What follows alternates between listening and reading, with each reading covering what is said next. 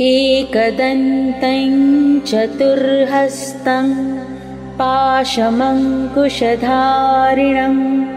हृदं च वरदं हस्तैर्पिबिभ्राणं मूषकध्वजं रक्तं लम्बोदरं शूर्पकर्णकं रक्तवाससं रक्तगन्धानुलिप्ताङ्गं रक्तपुष्पैः सुपूजितं भक्तानुकम्पिनं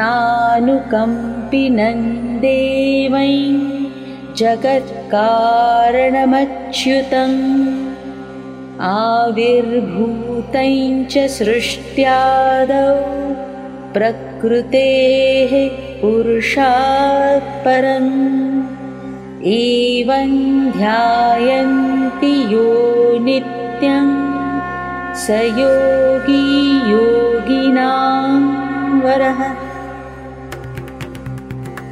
अर्थात, भगवान गणेश एक दंत और चार भुजाओं वाले हैं, जिसमें वो पाश, अंकुश, दंत, वर मुद्रा रखते हैं।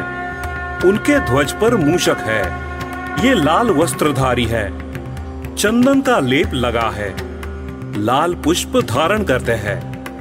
सभी की मनोकामना पूरी करने वाले जगत में सभी जगह व्याप्त हैं।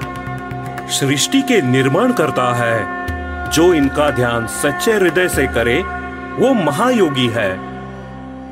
नमो व्रातपतये, नमो गणपतये, नमः प्रमथपतये। नमस्तेस्तु अस्तु लम्बोदराय एकदन्ताय विघ्ननाशिने शिवसुताय वरदमूर्तये नमः। अर्थात व्रातपति गणपति को प्रणाम, प्रथम पति को प्रणाम एक दंत को प्रणाम, विघ्न विनाशक लंबोदर शिवतनय श्री वरद मूर्ति को प्रणाम।